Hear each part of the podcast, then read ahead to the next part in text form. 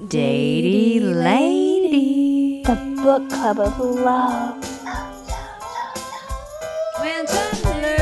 Hey, you're Elizabeth. Hi, Barbara Ann. Um, was, was oh, you were asking me if I had if I had anything. Yeah, Okay, I I wrote you a song this morning. let's hear it. My tween, yeah, my beautiful girl, I haven't seen in the world. My tween, she's my favorite sister girl and my twin. Yeah. That's all I have, though. What do you have? Yeah. What do I have? BB. Last night we recorded the last episode. Yeah. and now, so this is movie magic right here. Yes, it is. This podcast magic.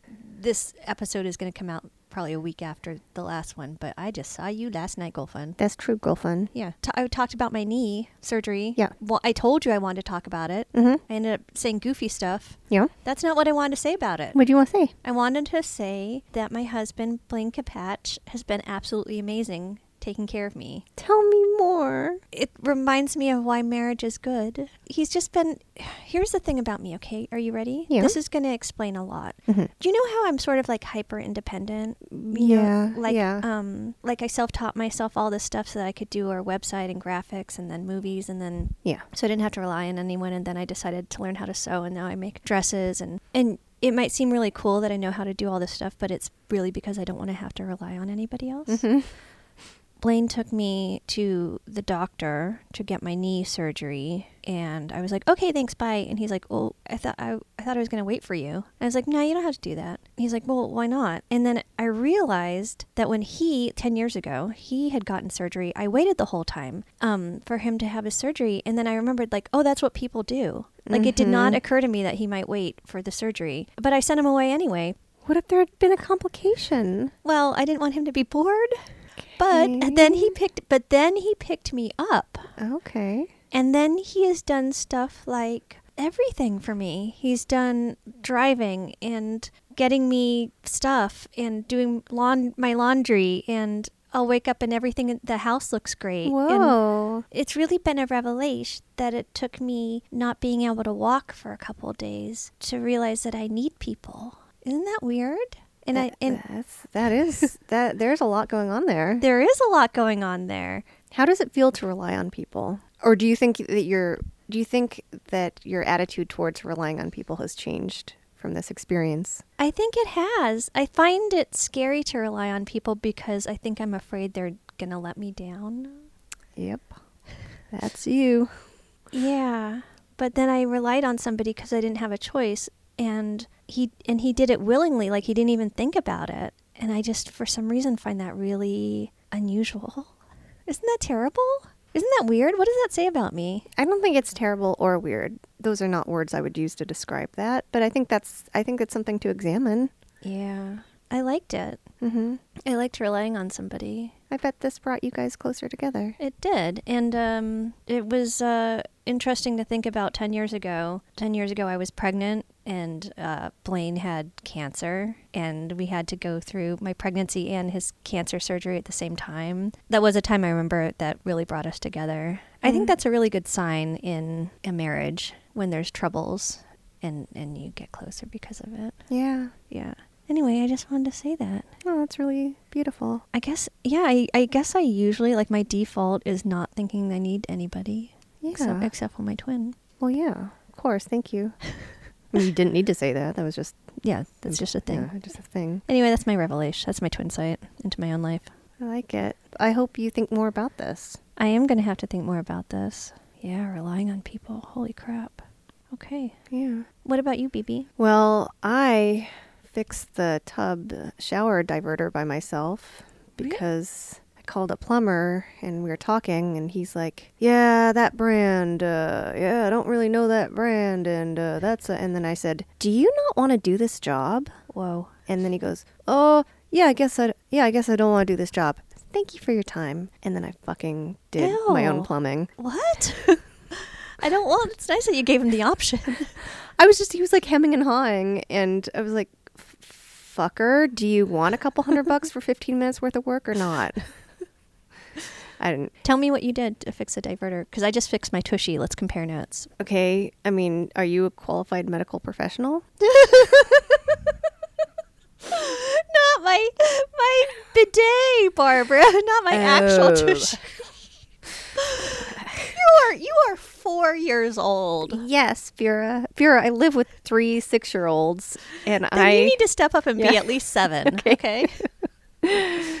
Well, first I had to. Well, it's, it's a Kingston brass, which is an unusual. It's not like a Home Depot or a super high end. And, and this is boring as shit. No, let's You know let's, Let's fucking talk about this for a minute. Okay, Seriously. So I have a three knob shower tub uh, situation. Uh-huh. And so you pop off the little thing in the middle, you unscrew the screw, then you can take off the handle. Uh-huh. Yeah. And then you need to turn, there's going to be a valve that's sticking out. You, you know, you unscrew it. Mm-hmm. Uh, and then there's like the circular thing that goes against the tile. Uh-huh. Pop that off. Yep. And then you have a an extender. You pull that out. Uh-huh. And then there's the actual diverter. Pull that out. And the, the tricky thing is that you have to put a gasket inside the part that where the water goes in. Oh, first of all, turn off your water. oh yes. How, how do you turn off the water? Well, for me, it's in the front of the house. There's, the, you know, some pipes and Mm-hmm. doodads sticking out, and then there's like a lever that you just twist down. So for the entire house, you turn off Yes. the water. Okay. And then you have to you have to put the gasket in, and there's like little you have to line up the holes, and that's the hardest part because Now I can see why he didn't want to do this job.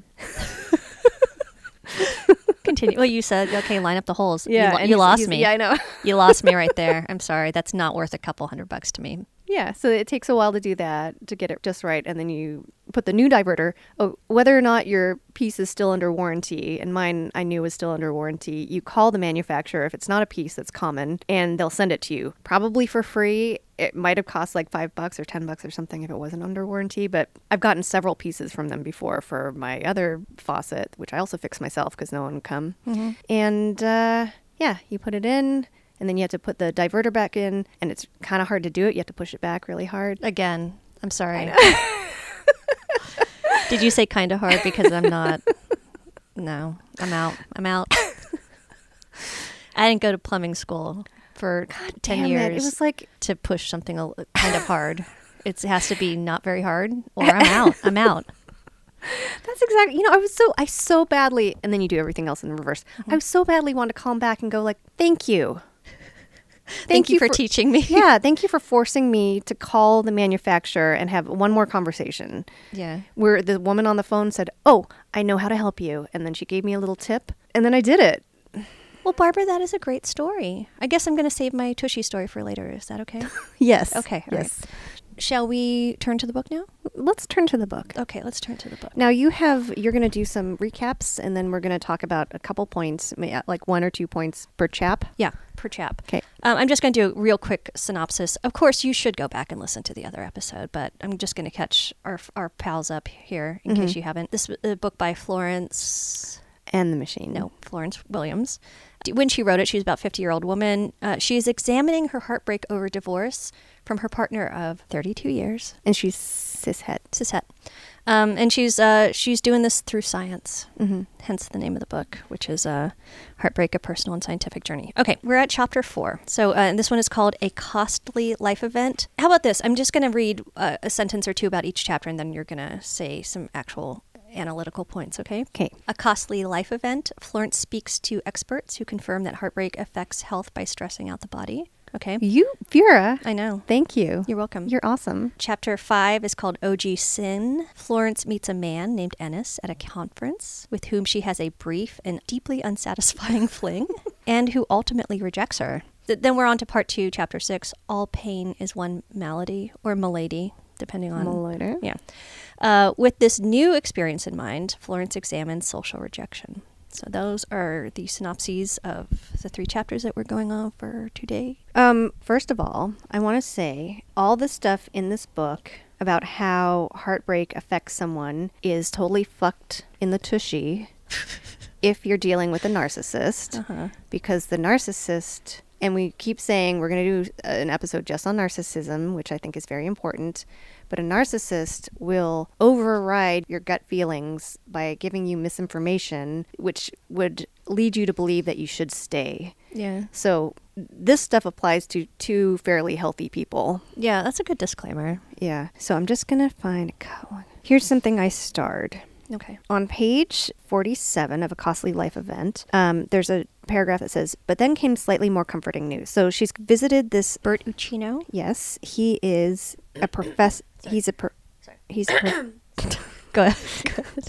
He's a professor at the University of Utah. He studies uh, the physical and psychological effects of relationships. Uh, he told her about this uh, Danish study that followed 21,000 participants with a mean age of 57 for seven years. After adjusting for socioeconomic status, lifestyle factors, and psychiatric problems, researchers found that mortality increased 60 to 70% in the most socially isolated people the strongest factor in the higher death rate, not having a spouse or partner. And then he also says that the single largest determinant of health in the US is wealth. Married people are more likely to accumulate resources, afford good health care and insurance, and live in healthful environments. Uh, so he's basically just like giving her lists of how she's screwed Yeah, because she- she's there's a- divorced.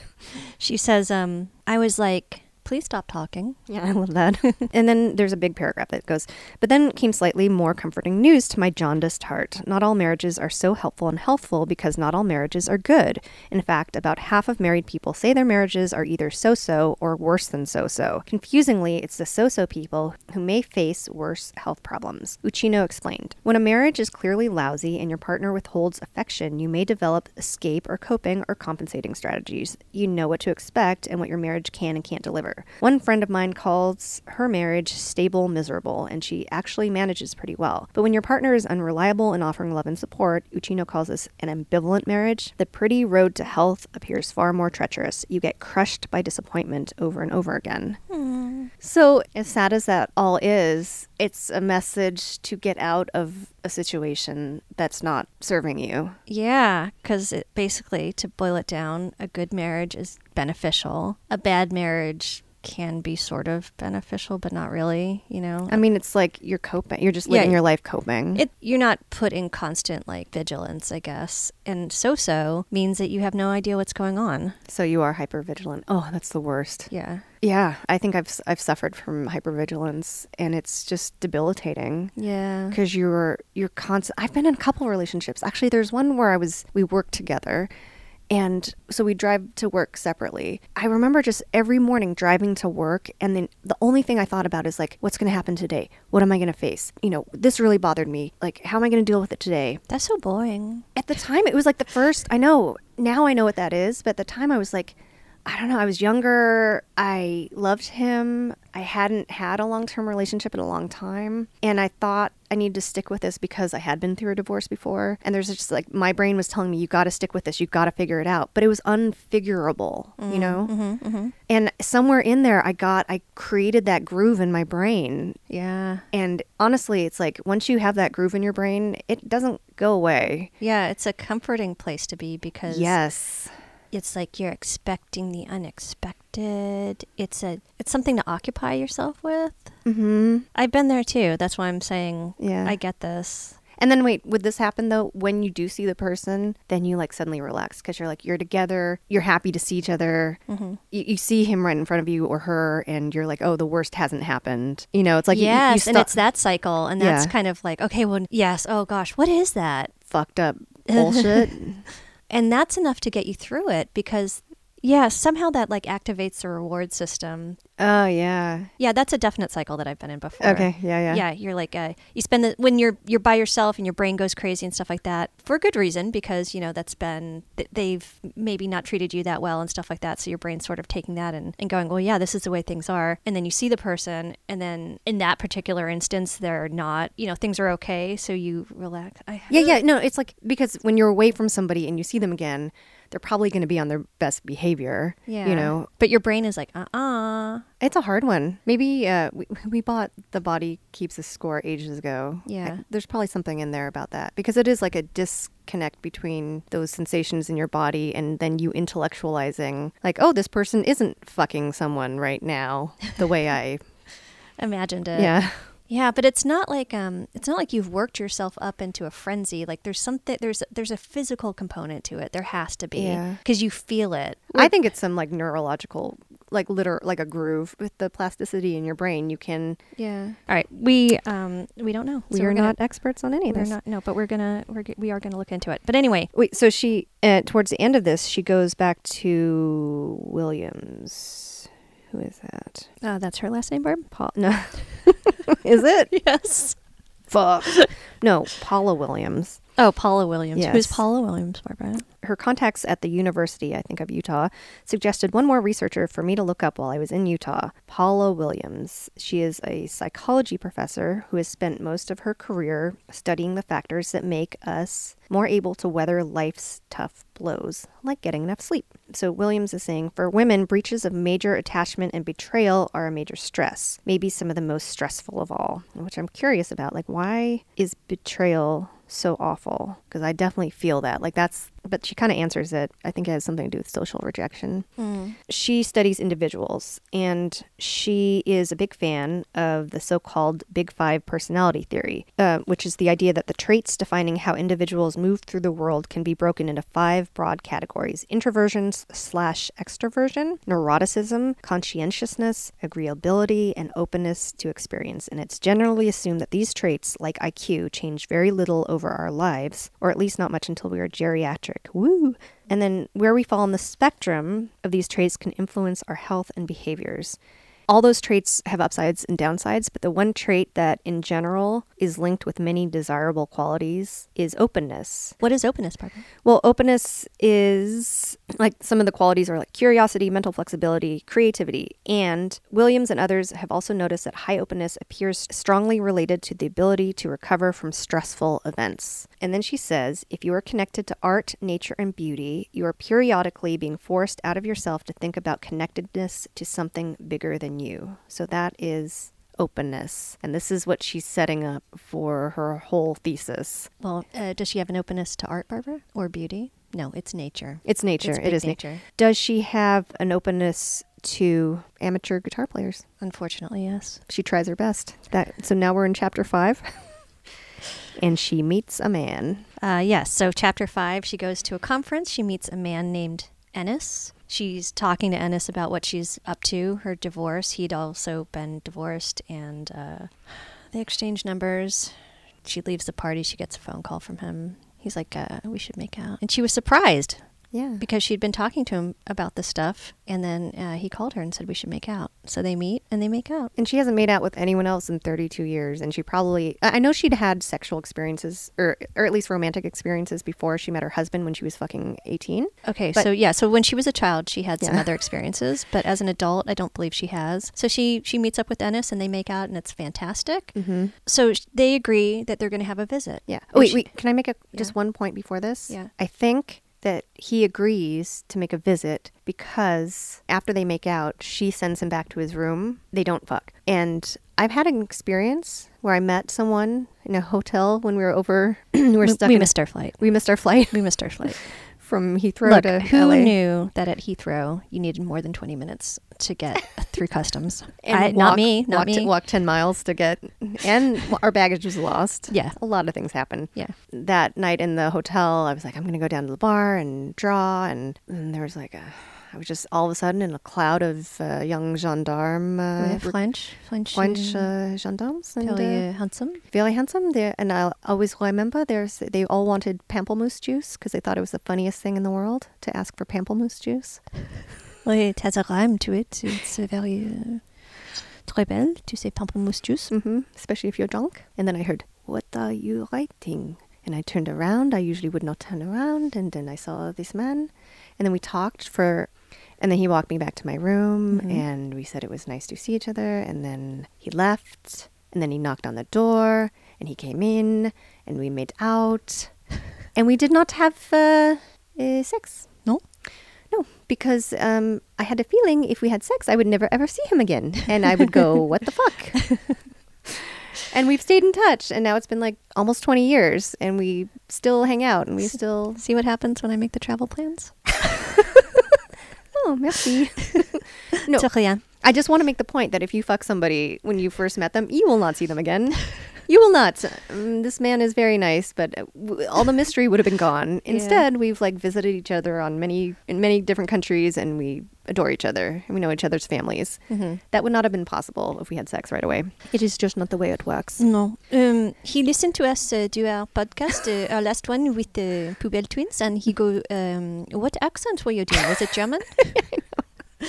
so anyway, Yeah. Um. So yeah. So she she she gets nervous after she invites him to come visit. She kind of talks to a friend about it. She she talks it over like this and this and this. And what do you think? The fr- uh, the friend says, um, he's great, and she says. With no red flags. no red flags. And this is where I'm like, Florence, one page later.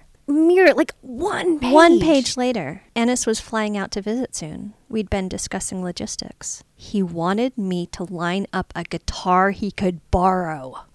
Florence. Florence, what are It you wasn't. doing? It wasn't too late. It wasn't at that point. At that point, you could have said, I hope you got travel insurance. "Yes, no, I'm not getting you a guitar that you could borrow." No, if you don't have your own guitar in your case that you travel with already, you don't deserve to play a guitar. You don't deserve to play shitty songs in my home. It's going to be shitty. It's gonna be shitty. whatever you play. It's gonna be. It's gonna be garbage. It's gonna be garbage. garbage. Yeah, we don't need you, sir, to serenade with what, like a slowed down version of Led Zeppelin or whatever the fuck you're gonna do. I was gonna say Hootie, Hootie. That's another one. What did he play? Let's see. Bob Dylan. Oh gosh, fucking fuck. Fuck. Fuck. But Barbara, What? Before he played what would be Dylan and Petty, Fuck.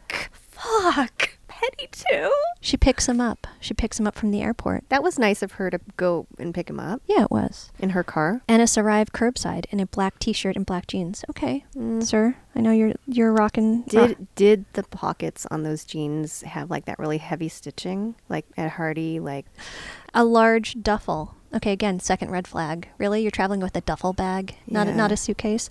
Sunglasses. He was going for the nerd rock star look. Does that answer your question about the pockets? Yeah, jury's still out. Maybe he was nervous too.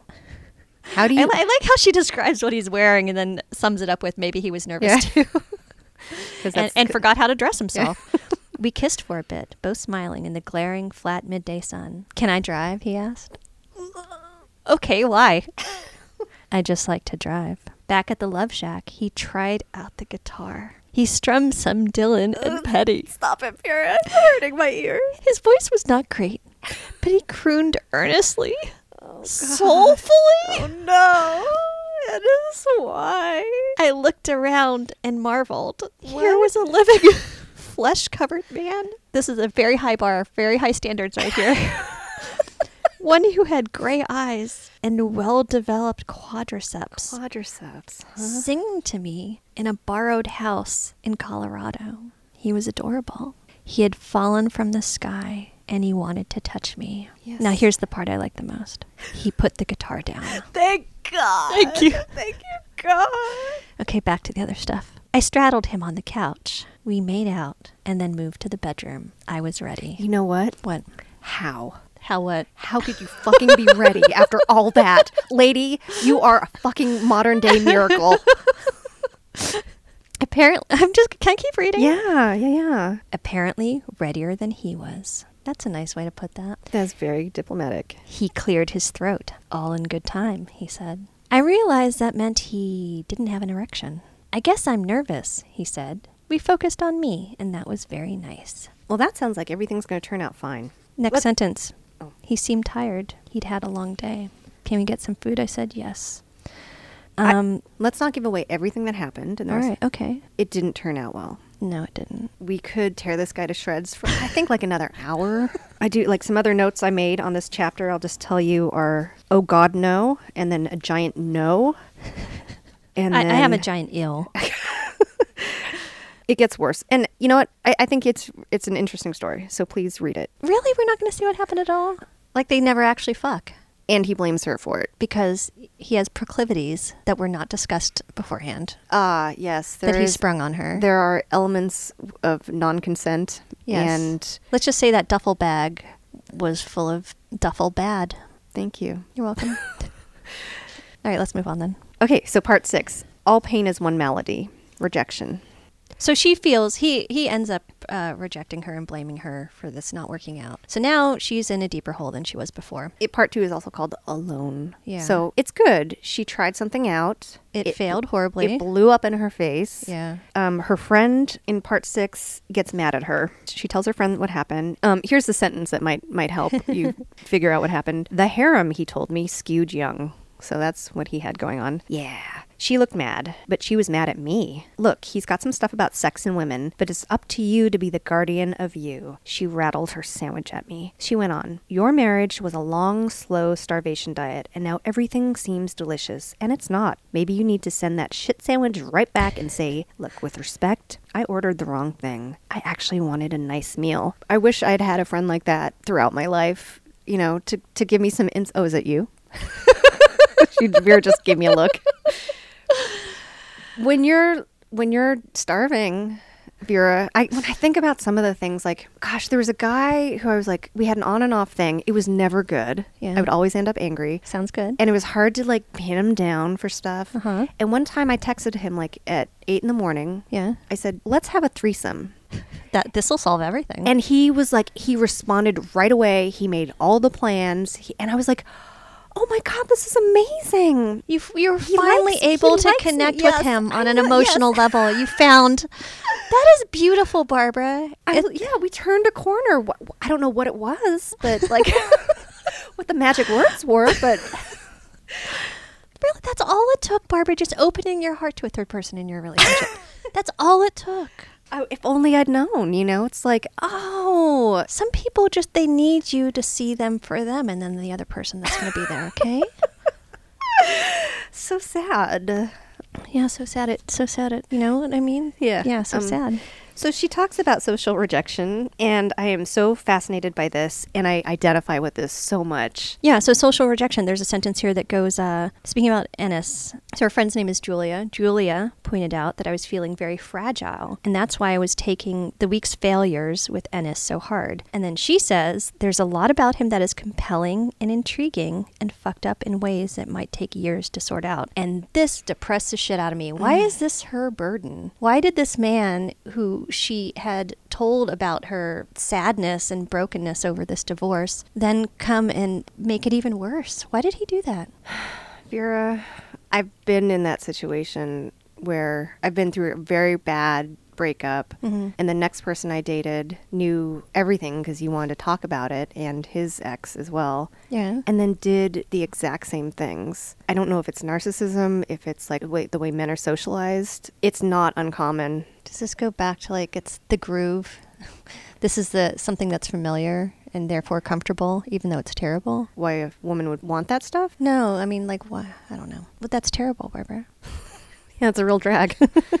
it's confusing, but it's not. I, don't- I don't know why that happens, but it's not abnormal, and don't be surprised if it happens to you. I guess that's a good reason. That is a good reason for not jumping back into something because it could leave things worse off than they were before. I mean, how terrible is that, Barbara? To get rejected by somebody who didn't didn't even bring his own guitar to play Tom Petty at you. You know? She talks to Kipling Williams, her other brother. How many fucking Williamses are there in this book? He's a social psychologist at Purdue University. So sh- yeah, so so then she says there's a direct line between heartbreak and fragility. The words are etymological Edamame. cousins. Mm-hmm. Broken shards all around. Shards? Yes, shards are coming up again. Okay. just like they did in the last chap- couple chapters ago. So there are now whole subcategories within psychology specializing in social rejection, sometimes called social exclusion or ostracization. Ostrich. Ostrich, yes, uh, as well as partner separation, partner loss, and of course, grief. So, Kipling Williams is a social psychologist at Purdue University. He attributes the field's recent popularity to an unfortunate trend mass shootings, in which perpetrators are often found to be social outcasts, spurned or just ignored by peers and romantic interests. Uh, and then later she goes, There's an experiment, and a group of people are told that they're going to be lonely their whole life, and then they test them. And it turns out that people who think that who are dealing with social rejection, their higher order cognitive thinking takes a hit. Mm. And, you know, I think I relate to that. I think I'm very sensitive to social rejection. I'm not sure where that originated from, but I remember like being in high school and like a couple days in, I, I hid in the bathroom during lunch because I wasn't clicking with people the way I want to. And then actually in college, and I've talked about this before, I tried to make some friends. It didn't work. And I literally ate every meal by myself almost the entire time I was at school. But I would rather do that than try and fit in with people that I did not feel I could relate to. And I think I had tried, and like I tried to make a connection with a guy, and he was like, "Oh, you're hitting on me," you know, it- like a couple little things like that happened, and I was like, "Fuck it." So I'm very sensitive to that stuff. You know, I want to say, Barbara, to you that we just went um, over the weekend to the uh, first birthday of a little boy named Oliver, and his mother is Lauren Lee. She sings our opening song. And you met her in college, and that was f- 40 years ago. Mm-hmm. I think you and I are both the same. Like, we have one or two good friends, and we're not that great with, um, I mean, we love our roller coven, that's for sure. But I think it was hard for both of us to make friends. BB, why did we go to separate colleges aside from the fact that they had uh, things that we wanted to study in them? They really should Because have. we hated each other. oh, yeah. I totally forgot that.